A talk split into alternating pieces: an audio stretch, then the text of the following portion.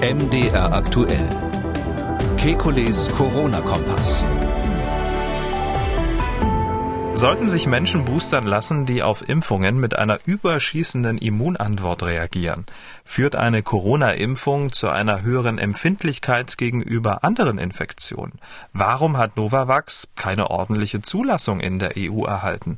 Sollte man das Essen einer infizierten Person wegschmeißen, damit sich andere Familienmitglieder nicht anstecken? Wie schützt man ein sechs Monate altes Baby vor einer Ansteckung? Und wieso sterben immer noch 200 bis 300 Menschen pro Tag? Damit hallo und herzlich willkommen zu einem Kekules Corona-Kompass Fragen Spezial. Die Fragen kommen wie immer von Ihnen und die Antworten vom Virologen und Epidemiologen Professor Alexander Kekulé. Ich grüße Herr Kekulé. Hallo Herr Schumann. Frau Flum hat uns gemailt. Äh, immer wieder wird darauf ähm, hingewiesen, dass die Impfung vor schwerem Verlauf und Tod schützt.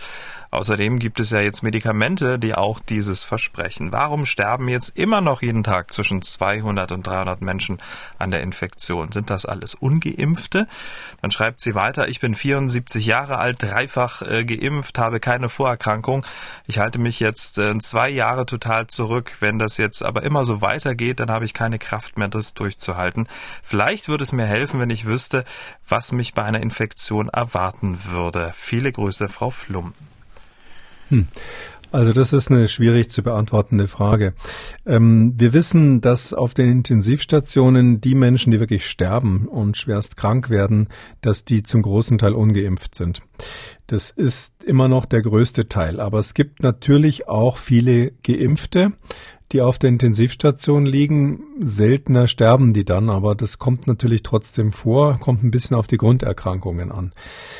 Ähm, wir haben, um jetzt so was Beruhigendes zu sagen, damit man jetzt nicht ewig durchhalten muss, sozusagen in der Deckung. Ähm, es ist ja so, wir haben jetzt die Omikron-Variante im Moment. Und es ist davon auszugehen, dass ein erheblicher Anteil derer, die auf der Intensivstation landen, immer noch Delta-Infektionen haben. Äh, zumindest bei denen, die trotz Impfung auf der Intensivstation sind. So dass ich jetzt mal sagen würde, es gibt ein Restrisiko. Klar, mit 74 äh, sollte man sich versuchen, irgendwie vor einer Infektion zu schützen. Um, aber ähm, es ist äh, bei jemandem, der sonst jetzt keine wesentlichen Grunderkrankungen hat, extrem unwahrscheinlich, äh, in einem vollgeimpften, geboosterten Zustand äh, dann auf der Intensivstation dran zu sterben. Das muss man sich meines Erachtens überlegen, ob man das letztlich als Restrisiko in Kauf nehmen möchte, um eben nicht sich bis ans Ende aller Tage einzusperren. Zumal ja jetzt die wärmere Jahreszeit kommt und die Omikronwelle am Ab Abflauen ist. Man kann vielleicht versuchen, noch ähm, Risiken zu vermeiden, solange jetzt Omikron noch so hoch ist. Aber das wird sich in den nächsten Wochen ähm, dann geben. Und dann glaube ich, ist einfach der Punkt, wo man sagen muss, das ist dann ein Restrisiko, mit dem ich leben muss. Weil wir in der Tat Staat als Gesellschaft natürlich nicht beliebig lang die Gegenmaßnahmen laufen lassen werden. Das, das wird sicherlich zurückgefahren.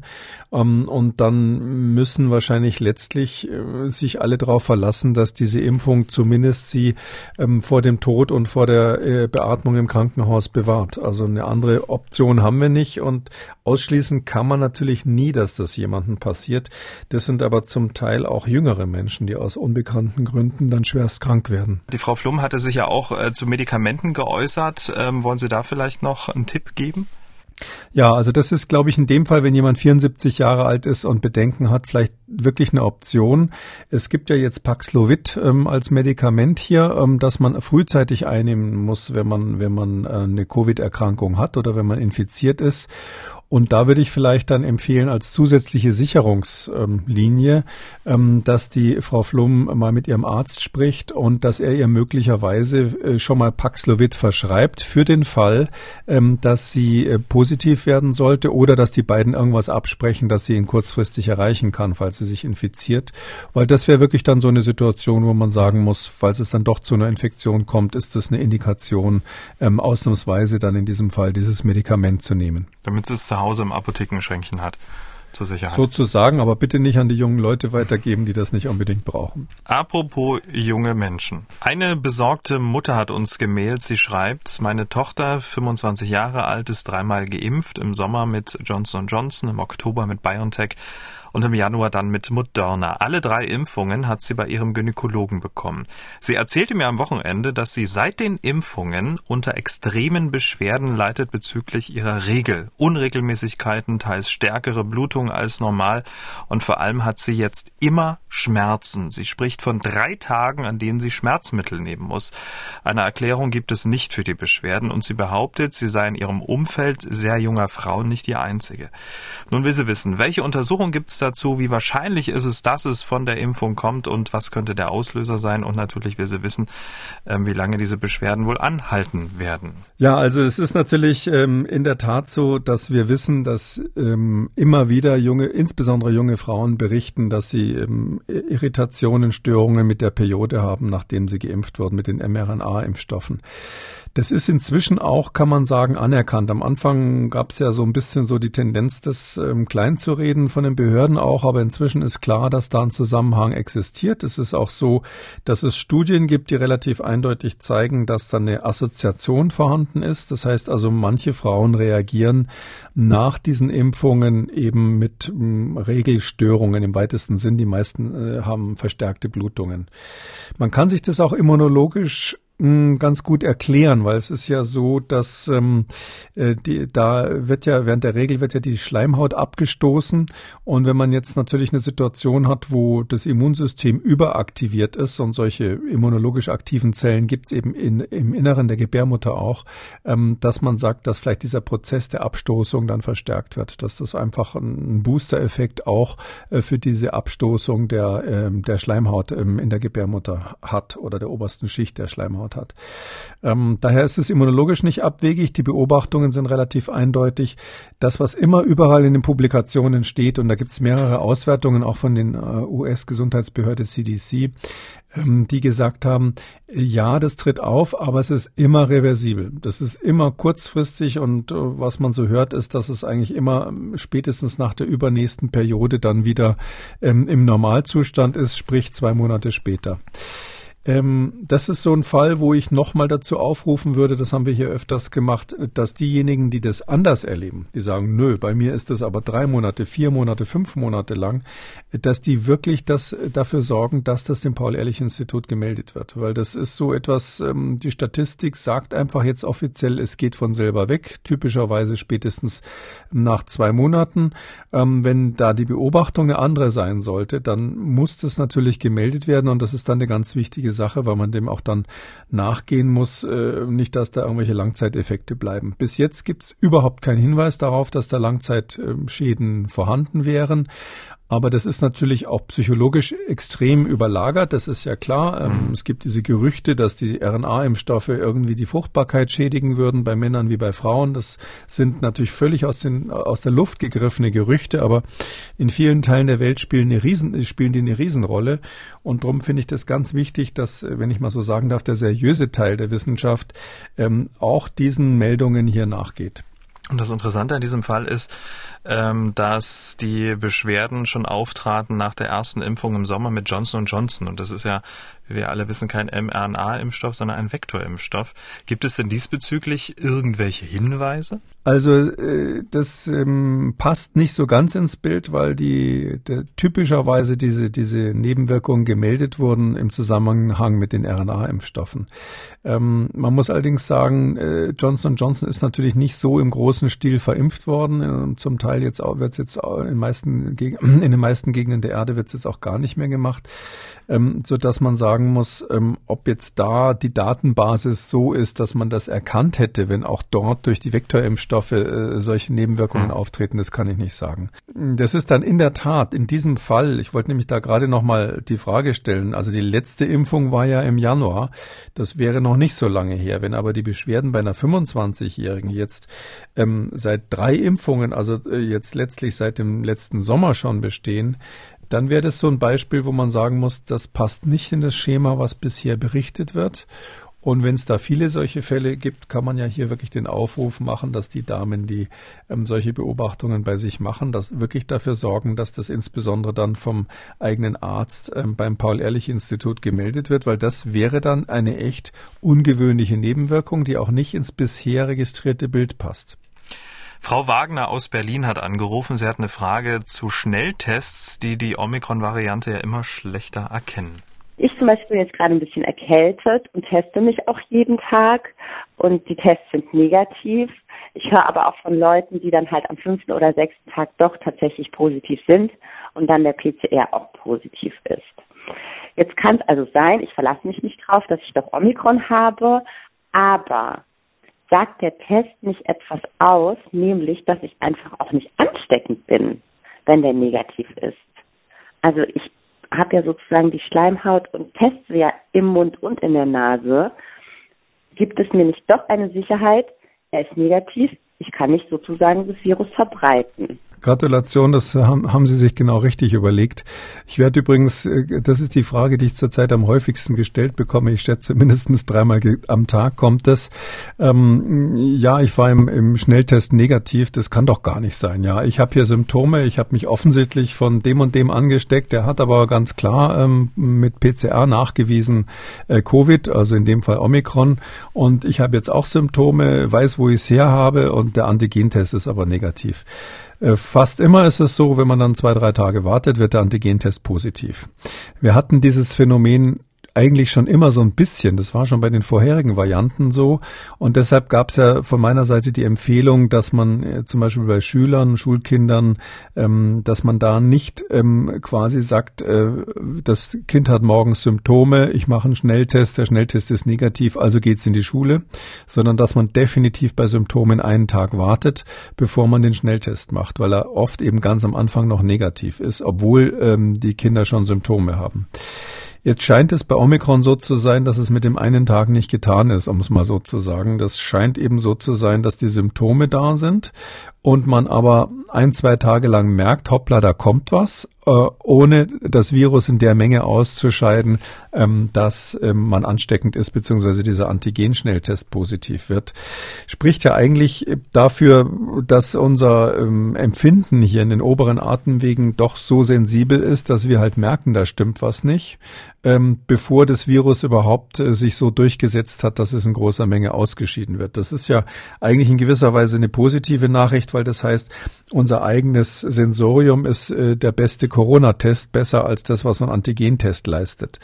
Heißt, wer, wer Symptome hat, sollte wirklich versuchen, niemanden anzustecken. Aber ja, wenn der Antigentest negativ ist und richtig gemacht wurde, ist natürlich die Wahrscheinlichkeit, dass man Ausgangspunkt eines Superspreading-Ereignisses wird, sehr gering. Das muss man ganz klar sagen.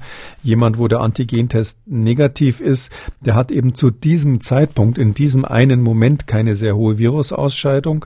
Ähm, und das heißt, wahrscheinlich kann man jetzt zum Beispiel noch mit einer FFP-Maske, die man vernünftig aufhat, äh, dann zum Einkaufen gehen, wenn man Antigen-Schnelltest negativ ist, obwohl man irgendwie schon das Kratzen im Hals spürt. Ähm, das, da sollte man aber wirklich dann dafür sorgen, dass das nur ganz kurz vorher getestet, ähm, ganz kurz vorher getestet wurde, weil sowas kann sich innerhalb von einem halben Tag schon ändern. Äh, da geht es einem eigentlich genauso gut wie gerade eben und peng, plötzlich ist der Antigentest dann dann äh, dick positiv. Deshalb ja, das ist wohl ziemlich typisch bei Omikron, dass wir so ein verspätetes Ansprechen der Schnelltests haben und dass interessanterweise, das, das ist die zweite Hälfte, dann auch gar nicht so lange positiv sind, insbesondere bei Kindern. Äh, das ist jetzt bitte ins Unreine gesprochen, da gibt es jetzt keine große Statistik, aber bei dem, was ich so beobachte, ist es so, die Kinder sind dann manchmal ein, zwei Tage lang positiv und zwar ganz klar, mit den Antigentests, mit der PCR sowieso. Und dann macht man am dritten Tag, wo das Kind eigentlich immer noch krank ist und vielleicht noch hustet und so, macht man wieder einen Antigentest, dann ist es schon wieder negativ. Das ist so eine Beobachtung, die bei Omikron nicht so selten ist, weil eben das von der Schleimhautimmunität, wenn sie denn da ist, ganz gut bekämpft wird. Herr Reiner hat uns gemailt. Er schreibt, mir ist zu Ohren gekommen, dass die Corona-Impfung zu einer erhöhten Empfindlichkeit gegen andere Infektionen führen würde. Das ergeben wohl Studien aus England und Norwegen. Wie ist Ihre Einschätzung zu dieser Vermutung? Viele Grüße. Also mir ist das nicht zu Ohren gekommen. Und ich schlafe eigentlich mit offenem Fenster, wie man so sagt, damit ich nichts überhöre an der Stelle. Also ähm, es ist so, ähm, das habe ich noch nicht gehört. Also die, wer, wer die Studien aus England und Norwegen kennt, soll sie uns bitte zuschicken, dann würden wir das natürlich hier besprechen.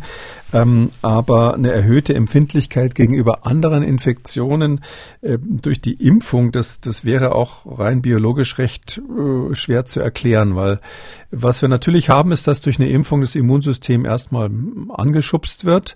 Und was man dann manchmal sieht, ist, dass auch andere Infektionserreger es nicht so einfach haben, durchzudringen. Oder andersrum gesagt, die berühmten Studien, wo man Kinder in Afrika gegen Tuberkulose geimpft hat und dann gemerkt hat, so im ersten Jahr nach der Impfung haben die auch andere Infektionskrankheiten weniger, weil einfach die Immunität stimuliert wird durch diese generelle, diesen generellen Effekt der Impfung. Das ist hauptsächlich die angeborene Immunität, die diese, diese Wirkung hat. So dass man eher sagen würde, ähm, andere Infektionen haben es nicht so leicht nach einer Corona-Impfung, weil eben immer zugleich auch die angeborene unspezifische Immunität ähm, aktiviert wird. Ähm, dass jetzt hier plötzlich das Gegenteil der Fall sein soll, dass man also durch die Impfung quasi anfäng, anfälliger wird für andere Infektionen, wäre deshalb biologisch eigentlich nicht wirklich verständlich und solche Studien kenne ich auch nicht, aber vielleicht gibt es die irgendwo, dann reden wir mal drüber. Johanna aus Berlin hat angerufen, sie will demnächst eine Auslandsreise machen, ist sich aber nicht sicher, ob ihr Impfschutz ausreichend ist. Ich bin Mitte 40, gesund weiblich BioNTech geimpft und habe im November eine halbe Dosis Moderna Booster bekommen. Und meine Frage ist, reicht diese halbe Moderna Booster-Dosis im November für eine Indienreise nach Neu-Delhi im April? Oder sollte ich lieber noch die zweite Hälfte der Dosis noch dazu boostern? Hm. Fand jetzt gerade nett so die Selbstbeschreibung Mitte 40, gesund, weiblich und BioNTech geimpft. Bin mal gespannt, ob das sich irgendwann in Kontaktanzeigen ja. so durchsetzt, dass man auf die Weise sich vorstellt. Aber kleiner Spaß am Rande. Ja, also in diesen, in die, mit diesen Rahmenbedingungen ist es so, ähm, äh, die, das ist ja ganz normal, dass man diese halbe moderner Dosis kriegt. Das ist gezeigt worden, dass das völlig ausreicht, ähm, dass man wirklich nicht die volle Dosis braucht. Im Gegenteil, da war das Verhältnis zwischen den äh, zwischen der Reaktogenität, also den unmittelbaren Nebenwirkungen und dem Vorteil, den man durch die volle Dosis hat, eben nicht mehr vernünftig und darum hat man die Dosis halbiert. Ähm, das reicht. Also es gibt keinen Grund, äh, jetzt ähm, äh, für die Indienreise im April jetzt aus dem Grund sich nochmal äh, drauf boostern zu lassen. Ähm, man muss sich halt darüber im Klaren sein, dass in Indien eben eine der ähm, berüchtigten BA2-Varianten unterwegs ist. Ähm, das heißt, das Omikron ist unterwegs in der Variante BA2.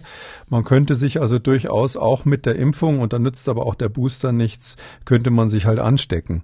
Und da muss man sich dann bei seiner Planung darüber im Klaren sein, dass in Indien, je nachdem, was man da genau vorhat, tendenziell die ähm, Maßnahmen gegen Corona, wie soll ich mich ausdrücken, vielleicht nicht ganz so konsequent sind wie bei uns ähm, und man deshalb eine, wenn man in geschlossenen Räumen ist, mit den Menschen dort eine faire Chance hat, sich auch mal anzustecken.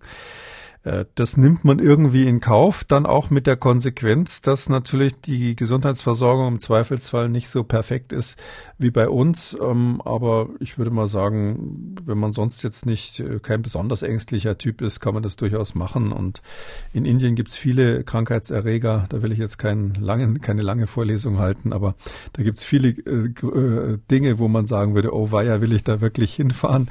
Ähm, und deshalb ist es, kommt es auf dieses eine Omikron, was da zirkuliert, vielleicht gar nicht mehr so zusätzlich an. Jetzt machen Sie mal die Indienreise unserer Hörerin nicht madig, dass sie noch Angst hat. Na, sie müssen fair. einfach dessen gewahr sein, dass sie sich halt mit dem einen oder anderen infizieren können dort. Das ist einfach so in Ländern mit schlechteren hygienischen Standards als bei uns. Ähm, es gibt ja ganz viele Touristen, die machen das gerne, die machen das immer und ähm, die, denen passiert nichts. Das ist ganz klar. Und der eine, der dann einmal sagt, jetzt mache ich mal eine Sri Lanka-Reise mit der ganzen Familie, äh, da wird dann gleich das Kind schwer krank. Äh, das ist irgendwie so ein bisschen Schicksal. Aber grundsätzlich muss man sich meines Erachtens bei Reisen in diese Länder, sofern man jetzt nicht nur in den reichen Regionen, reichen Bereichen der Großstädte bleibt, muss man sich immer darauf einstellen, dass es natürlich Infektionen Infektionserreger gibt, äh, mit denen wir hier in Deutschland normalerweise nicht so viel zu tun haben. Wir haben eine Mail von einer besorgten Mutter erhalten. Sie möchte auch nicht, dass wir ihren Namen nennen, kein Problem. Sie schreibt, in Bezug auf die Corona-Risikopatienten wird immer wieder auf immungeschwächte bzw. immunsupprimierte Menschen hingewiesen. Wie verhält es sich aber nun mit all jenen, die in ihrer Vergangenheit im Zuge einer Virusinfektion einmal mit einer überschießenden Immunreaktion zu kämpfen hatten? Gehören sie auch zur Risikogruppe? Mein Sohn, 13 Jahre alt, hatte eine solche Überreaktion. Er hat nun sechs Monate nach der zweiten Impfung über 2080 Bau und 99 Prozent Neutralisationsfähigkeit. Muss ich ihn boostern oder laufe ich Gefahr, durch eine vierte Impfung bei so hohen Bauwerten eine neuerliche immunologische Überreaktion zu provozieren? Hm. Also äh, ich muss jetzt ehrlich sagen, mit so einer überschießenden Immunreaktion im Zuge einer Virusinfektion kann ich jetzt nicht so viel anfangen. Ähm, es ist natürlich so, dass äh, Kinder, wenn sie einen Virusinfekt haben, unterschiedlich stark reagieren. Ähm, und das ist so, dass manchmal dann der Kinderarzt, um den Eltern irgendwie zu erklären, warum ihr Kind jetzt ausgerechnet so schwere Symptome hat, wo doch die nebenan irgendwie fast keine hat beim gleichen Virus, ähm, äh, versuchen sie manchmal manchmal zu erklären, ja, das hängt irgendwie mit dem Immunsystem zusammen, das arbeitet besonders gut, das macht jetzt eine überschießende Reaktion. Das ist meistens so ein Teil des äh, Beruhigungsprogramms für die Eltern. Das ist unter Kinderärzten bekannt, dass die, ähm, das Mittherapieren der Eltern manchmal der kompliziertere Teil der ganzen äh, Sache ist. Ähm, ich glaube nicht, dass es jetzt wirklich sowas gibt, dass Kinder sozusagen allergisch auf Viren sind, ganz allgemein, und man deshalb Angst haben muss wegen dieser Virusallergie, ähm, dass es sozusagen auf den Impfstoff dann ungünstig reagieren würde. Vielleicht kann man das eine noch sagen, es gibt natürlich allergische Kinder, ähm, die, die also ähm, Neurodermitis haben oder ähnliche allergische Erkrankungen. Da ist es in der Tat so, dass die dann auch häufiger überschießend reagieren, nicht auf die Virusinfektion, Sondern auf Impfungen. Das gibt es durchaus, dass die Impfungen einfach nicht vertragen, weil sie übermäßig reagieren. Das wird dann so schlimm geschwollen, zum Teil mit Fieber und drei Tage krank. Viele Kinder kommen dann auch ins Krankenhaus deswegen, weil man manchmal das dann auch verwechselt mit einer, mit einer bakteriellen Infektion, die ja auch mal stattfinden kann nach so einer Nagel, Nadel, nach so einem Nadelstich von der Impfung. Und das, das sind dann manchmal dramatische Ereignisse und da kommen dann manchmal die Kinderärzte zu dem Ergebnis, dass sie sagen, nee, sie empfehlen eigentlich jetzt ähm, das, das, das äh, Impfprogramm für Kinder in diesem Fall nicht zu machen, wenn man spätestens, wenn man das zweimal erlebt hat, dass man dann am nächsten Tag äh, mit dem Kind auf die Intensivstation musste. Aber eine überschießende Reaktion, wie gesagt, nach einer, nach einer Virusinfektion, die dann ein Grund wäre, sich nicht impfen zu lassen, gibt's meines Wissens nicht. Ähm, lass mich gerne belehren, falls jemand da irgendwas, äh, eine Spezialität kennt. Ähm, man kann aber Folgendes sagen. Es ist ja jetzt ähm, offensichtlich ein 13-Jähriger, der ähm, vor sechs Monaten vollständig geimpft wurde um, über 2000 ähm, bindende Antikörper-Units, das heißt also hervorragenden Immunschutz. Warum, warum soll man den jetzt boostern überhaupt? Also da gibt's aus in diesem konkreten Fall gibt's sowieso keinen Grund, den zu boostern. Ich würde auch die Frage stellen, was heißt 99 Prozent Neutralisationsfähigkeit? Also diese neutralisierenden Antikörper, die kann man normalerweise nur in Forschungslaboren feststellen. Das würde mich jetzt wundern. Äh, und 99 Prozent ist da auch keine übliche Angabe. Das wäre jetzt interessant zu hören, in welchem welchem Labor das gemacht wurde. Ähm, daher würde ich insgesamt mal sagen, ähm, einfach mal einen Gang runterschalten, ähm, nicht so viele Spezialtests machen lassen äh, und hier in dem Kind, beim 13-jährigen Kind, das vor sechs Monaten vollständig geimpft wurde, würde ich sagen, ist es auch gut, Frau Buchmeier hat gemailt. Sie schreibt, mein Baby ist nun sechs Monate alt. Wie kann ich es am besten vor Corona und insbesondere den Folgen, also PIMS und Long-Covid, schützen? Bekommt das Baby über die Muttermilch ausreichend Antikörper, wenn ich geimpft bin? Reicht hier für eine zweifache Impfung aus oder sollte ich mich boostern lassen? Viele Grüße. Hm. Also die Mutter muss sich jetzt nicht äh, während der Stillzeit boostern lassen, damit mehr Antikörper ähm, in die Muttermilch gehen. Es ist auf jeden Fall eine gute Sache, dass die Mutter geimpft ist, weil es äh, bei Geimpften und Genesenen einfach tatsächlich so ist, dass die Antikörper sowohl schon während der Schwangerschaft übertragen werden. Ähm, da ist ähm, klar, dass es den sogenannten Nestschutz gibt für die ersten ungefähr sechs Monate nach der Geburt, vielleicht auch ein bisschen länger noch. Ähm, das ist von großem Vorteil, weil das, das Kind einfach dann von der Geburt an dann in seinem Blut Antikörper hat, die es von der Mutter mitbekommen hat. Ähm, der zweite Effekt, den man hat, ist, dass in, tatsächlich in der Muttermilch selber dann die Antikörper auch ausgeschieden werden. Das sind typischerweise dann Antikörper, die so auf der auf den Schleimhäuten eher aktiv werden können. Und ähm, da ist es nicht so, dass das Kind die aufnimmt, indem es die Milch trinkt und dann quasi die Antikörper im System hat. Dadurch, die, das geht nicht, weil, weil Antikörper sind Proteine, die werden verdaut, die würden im Magen auch eines Kindes, wo noch nicht so viel Magensäure drin ist und so, würden trotzdem verdaut werden. Ähm, aber es ist so, ähm, dass äh, der Effekt dadurch passiert, dass diese Muttermilch bei dem Kind ja überall ist. Also wenn das gestillt wird, hat es das in der Nase, äh, überall auf den Atemwegen äh, sind verteilt verteilt sich quasi diese, diese feine Fettschicht von der, von der Muttermilch und da drin sind ja die Antikörper, sodass die Schleimhäute der Atemwege einfach durch dieses äh, typische auch Verschlucken beim Stillen und dann spucken die das ja bekanntlich wieder aus und so weiter. Dadurch werden die Schleimhäute geschützt. Ähm, ich würde sagen, das ist insgesamt ähm, etwas, wo man eigentlich hoffen muss, dass das Kind, wenn es in der Situation dann auch noch Covid bekommt, äh, die Sache in der Regel gut ausgeht. Man muss aber davor warnen, ja, ähm, insbesondere bei Omikron ist es eben so, dass die Allerkleinsten halt einen, äh, manchmal auch einen heftigen Atemwegsinfekt, also hauptsächlich der oberen Atemwege oder vielleicht auch mal der, der oberen Bronchien bekommen. Ähm, das ist wie bei jedem anderen viralen Infekt natürlich für so ein Kind, wo das alles noch klein ist, ähm, nicht so toll wie beim Erwachsenen oder gefährlicher als beim Erwachsenen, hauptsächlich aus dem Grund, dass es dann zur Schleimbildung kommt und dieser Schleim nicht so leicht abgehustet werden kann und äh, dann äh, ist einfach die, die Belüftung der Lunge nicht so gut. Manchmal kommen dann bakterielle Infektionen obendrauf, so dass man das in diesem Alter schon ernst nehmen muss. Ähm, komischerweise äh, bei manchen Kindern wirklich in dem Alter oder bei den allermeisten verläuft es absolut harmlos. Also die aller, allermeisten haben einfach nur ein, zwei Tage Fieber und das war's. Das kann man zur Beruhigung vielleicht generell von Müttern von äh, Säuglingen sagen. Warum jetzt Einzelne trotzdem dieses Problem mit dieser Schleimbildung haben und dann am Ende des Tages doch im Krankenhaus lagen, landen, das weiß keiner genau. Wahrscheinlich sind es auch genetische Faktoren, die da eine Rolle spielen. Der eine macht mehr Schleim, der andere weniger. Ähm, und das ist deshalb sinnvoll, eben sich vor der Schwangerschaft auf jeden Fall impfen zu lassen, wenn man noch nicht Covid hatte. Und ähm, es ist aber nicht nötig, sich jetzt dann als stillende Mutter, wenn man schon geimpft ist, nochmal zu boostern. Diese Dame hat angerufen, sie hat eine Frage zum Impfstoff von Novavax. Ähm, pardon, sie hat gleich zwei Fragen.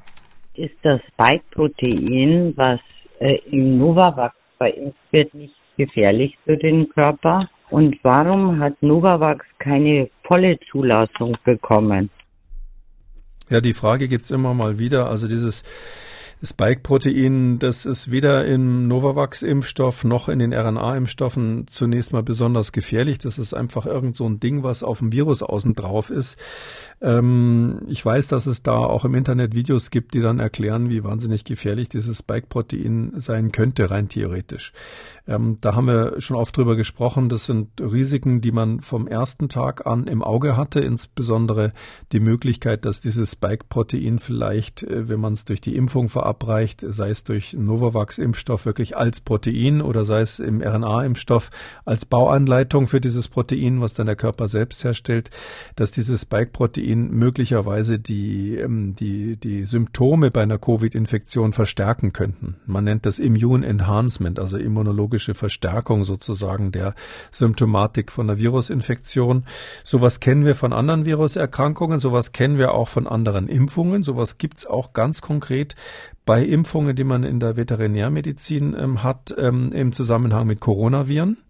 Ähm, ein Riesenthema, ähm, könnte man lange über veterinärmedizinische Coronaviren sprechen. Da gibt es wirklich dieses Problem manchmal, dass man Immunenhancement hat und dann deshalb bestimmte Impfungen nicht machen kann. Und darum hat man vom ersten Tag an das wirklich genau in der Lupe gehabt und nichts gefunden. Also diese ganze Theorie, dass das Spike-Protein da was ganz Schlimmes machen könnte, da gibt es einfach keine Belege zu. Das ist eine Theorie gewesen und ich würde sagen, die hat sich erledigt. Ähm, warum hat Novavax keine volle Zulassung? Ja, in Europa ist es so, dass alle Impfstoffe, die bis jetzt gegen SARS-CoV-2 zugelassen wurden, ähm, sogenannte bedingte Markt, Marktautorisierungen haben. Ähm, das ist ähm, eine Notfallzulassung im europäischen äh, Kontext. Ähm, das liegt einfach daran, dass man grundsätzlich bei Impfstoffen, insbesondere wenn es dann natürlich auch noch um jüngere Menschen geht, ähm, Langzeitbeobachtungen verlangt. Also typischerweise unter zwei Jahren geht da gar nichts bei so einer Zulassung, eher noch mehr. Und ähm, da man hier nicht so lange warten wollte wegen der Pandemie, natürlich berechtigterweise, hat man eben Notfallzulassungen erteilt. Und das ist bei Novavax genauso wie bei den anderen. Das ist eine klassische ähm, Nova-Zulassung. Äh, das ist keine volle Zulassung. Um, die Frage liegt wahrscheinlich, hängt wahrscheinlich damit zusammen, dass unser früherer Gesundheitsminister, das muss man nochmal so deutlich sagen, einfach die Unwahrheit verbreitet hat, indem er immer gesagt hat, die RNA-Impfstoffe hätten eine volle reguläre Zulassung, was nicht stimmt. Das sind Notfallzulassungen und so ist es bei Novavax auch und da ist überhaupt kein Unterschied. Diese Dame hat angerufen, sie hat eine Frage zur Immunität nach einer Infektion und sie bezieht sich dabei auf eine Studie aus dem Juni 2021. In einer Publikation von Professor Dr. Werner Solbach aus der Uni, äh, Uni Lübeck wurde äh, bekannt gegeben, dass eine durchgemachte Infektion äh, eine, also eine mindestens zehnmonatige Immunität im menschlichen Körper aufbauen kann.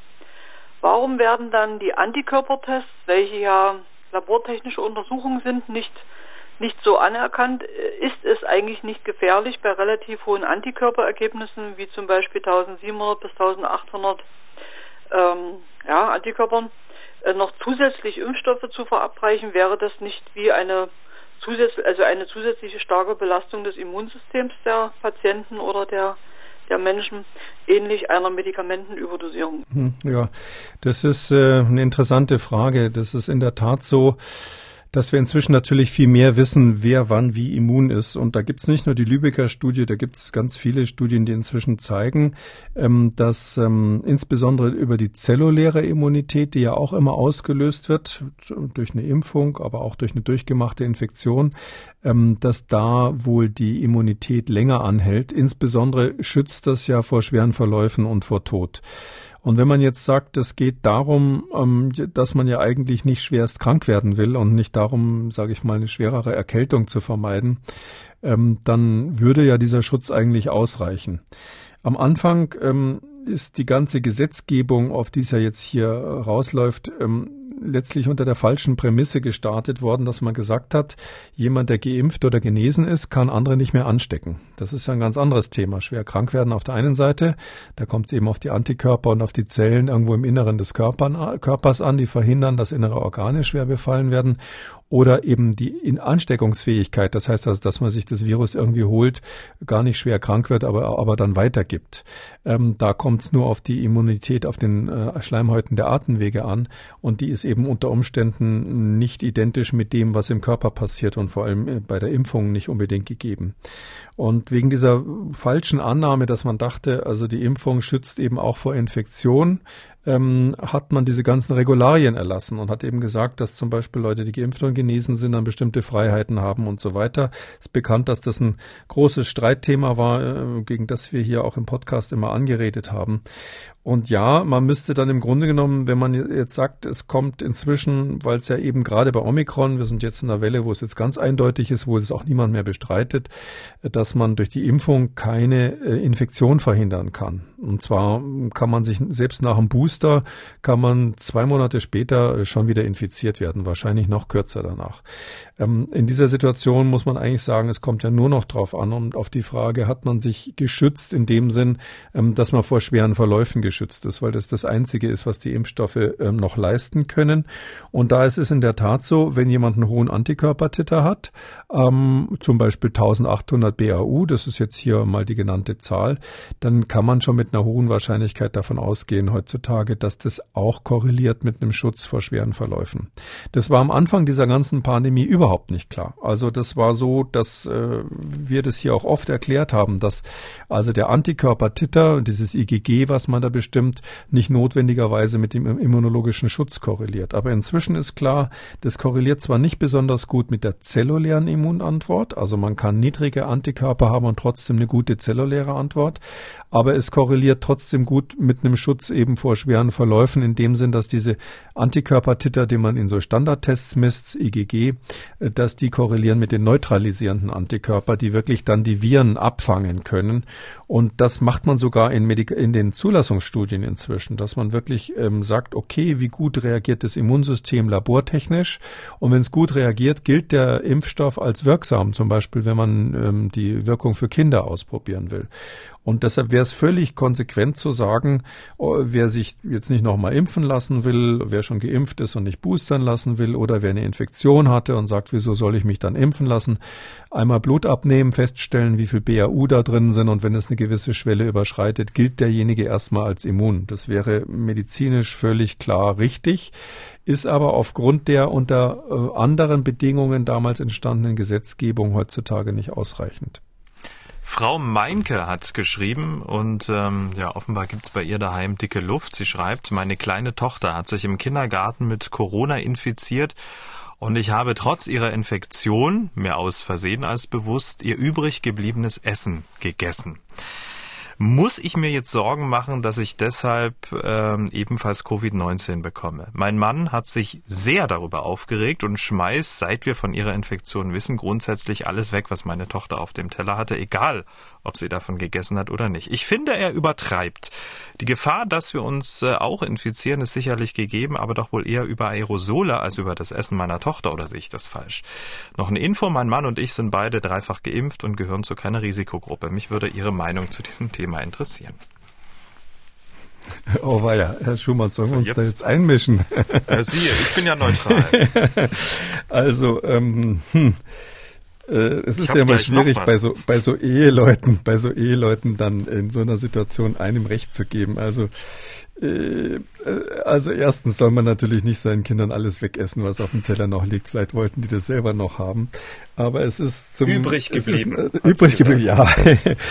also es ist so. Ähm, äh, wenn man natürlich äh, in, in so einer Situation ist, dass man jetzt dreifach geimpft ist, ja, und zu keiner Risikogruppe gehört, also geboostert ist in dem Fall, ähm, dann muss man natürlich sagen, ja, da kann man sich rein theoretisch kann man sich da anstecken. Das ist klar. Ähm, die Frage ist nur, mh, hm, man muss ein bisschen pädagogisch da überlegen, kleine Tochter, wie alt sie ist, habe ich jetzt nicht mitbekommen. Kindergarten heißt ein Kindergartenkind. Ähm, wie wirkt denn das psychologisch auf so ein Kind, ja? Wenn die Eltern oder in dem Fall vielleicht der Papa irgendwie da so Abstand halten, äh, weil sie jetzt eine gefährliche Krankheit hat. Äh, ich glaube, ähm, da muss man sich überlegen, das ist natürlich ein Ratschlag, den kann man von hier aus nicht allgemein geben, aber man muss sich wirklich überlegen, ob nicht äh, die Gefahr, sich dann zu infizieren, nach dem Motto, wir kriegen es eigentlich dann sowieso, wenn, solange wir noch mit dem Kind zusammenlegen, leben, früher oder später, ob diese Gefahr nicht möglicherweise zu vernachlässigen ist gegenüber dem, was das mit so einem Kind macht, wenn das von den eigenen Eltern so abgegrenzt wird. Äh, Sie ahnen schon, ich tendiere also als Vater eher dazu zu sagen, das ist dann eine Schicksalsgemeinschaft. Also wenn es einen in der Familie erwischt hat, dann war es das einfach, dann kriegen es halt alle. Außer man hat die Sondersituation, dass man jetzt den schwerkranken Opa irgendwo ähm, zu liegen hat. Dann muss man natürlich dann so eine Art SOS-Programm haben, wo man am besten schon vorbereitet, wo man sagt, okay, jetzt ist ein Corona-Fall in der Familie, jetzt müssen wir wirklich komplette Isolationsmaßnahmen wie im Krankenhaus oder wie man das inzwischen auch im Altersheim hoffentlich weiß, wie man es macht, müssen wir dann solche Maßnahmen ergreifen, um zu verhindern, äh, dass der, dass das äh, Familienmitglied, was ein extrem hohes Einzelrisiko hat, jetzt infiziert wird. Ist schwierig in, im privaten Umfeld, gerade bei Omikron, nicht ganz auszuschließen, dass es klappt. Aber beim Kind würde ich sagen, wenn Sie das nicht komplett in, äh, in ähm, äh, Plastikfolie einwickeln und äh, täglich mit Alkohol übergießen, dann kriegen Sie es eigentlich nicht vermieden, dass Sie sich früher oder später auch anstecken. Und mit dem Schicksal würde ich mich dann, glaube ich, eher einfach mal abfinden und sagen, gut, jetzt bin ich geboostert, habe ich keinen Risikofaktor.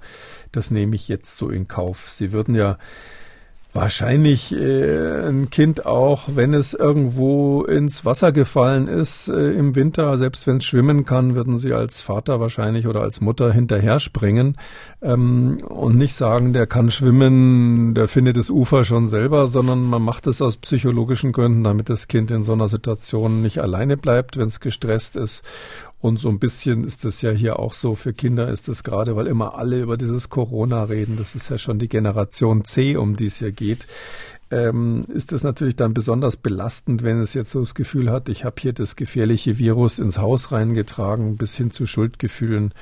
Ähm, Sie ahnen schon, ich würde dann sagen, Risiko in Kauf nehmen. Aber ja, der Vater hat recht. Man kann, indem man das liegen gebliebene Essen verspeist, kann man sich durchaus, hat man eine faire Chance, sich echt zu infizieren. Das ist ganz klar.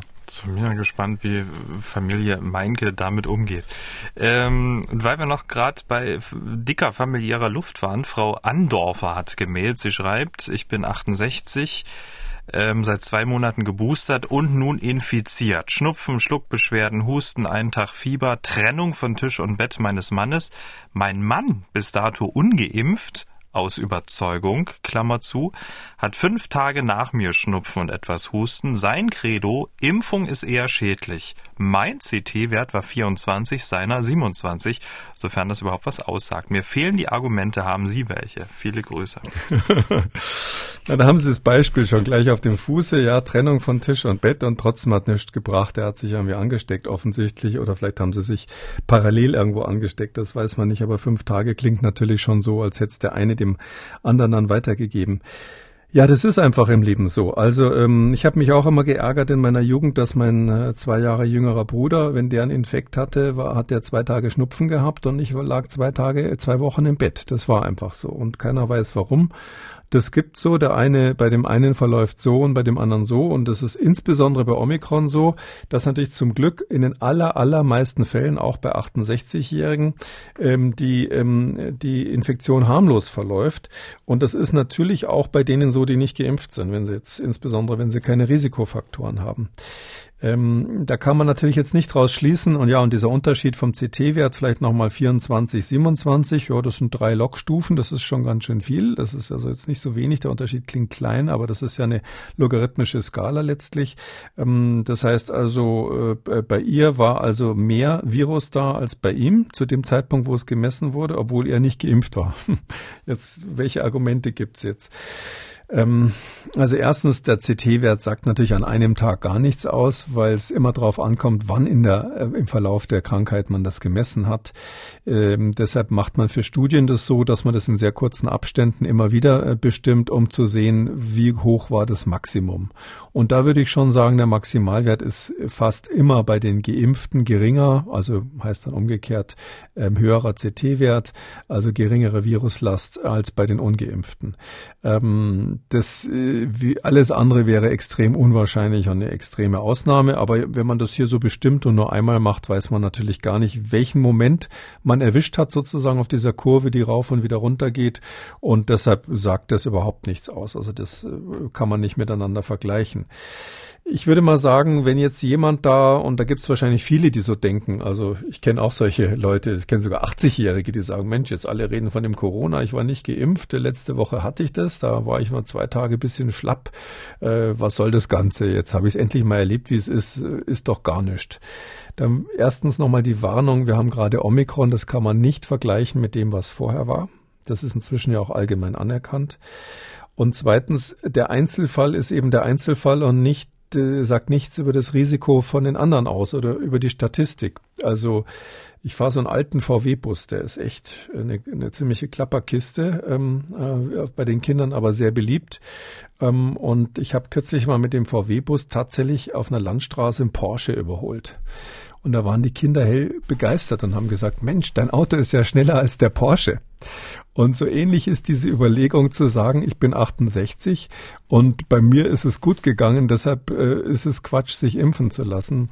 Ähm, das kommt halt äh, wirklich auf die Einzelsituation an und im Zweifelsfall würde man wahrscheinlich mit dem alten VW-Bus das Rennen nicht gewinnen. Und ähm, so ist es eben der Unterschied, ob man geimpft ist oder nicht geimpft. Manchmal geht's gut, manchmal kann man auch einen Geimpften überholen, wie in diesem Fall, aber das sollte nicht die Regel sein.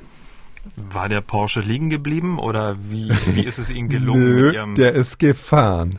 Also es ging leicht bergab und ich habe schon rechtzeitig vorher zum Überholmanöver so, angesetzt. und er hat mich, er hat nicht, äh, wie das ja manche auch machen, dann einfach äh, den Blinker gesetzt und rausgezogen, sondern gewartet, bis ich vorbei war. Aber das war jetzt nur eine Nebensache. Man kann grundsätzlich auch unter schlechteren Startbedingungen, wollte ich damit sagen, mhm. auch mal einen Punkt machen. Das gibt's und ganz oft im Leben, sonst wäre das Leben ja wahnsinnig ungerecht.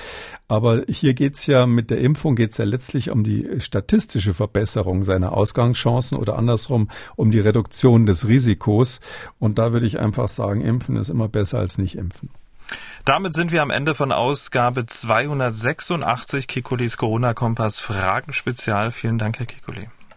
Gerne, bis dann, Herr Schumann. Tschüss. Sie wollen auch was wissen? Schreiben Sie uns an mdraktuell-podcast.mdr.de oder Sie rufen uns an. Das kostet nichts. 0800 322 00.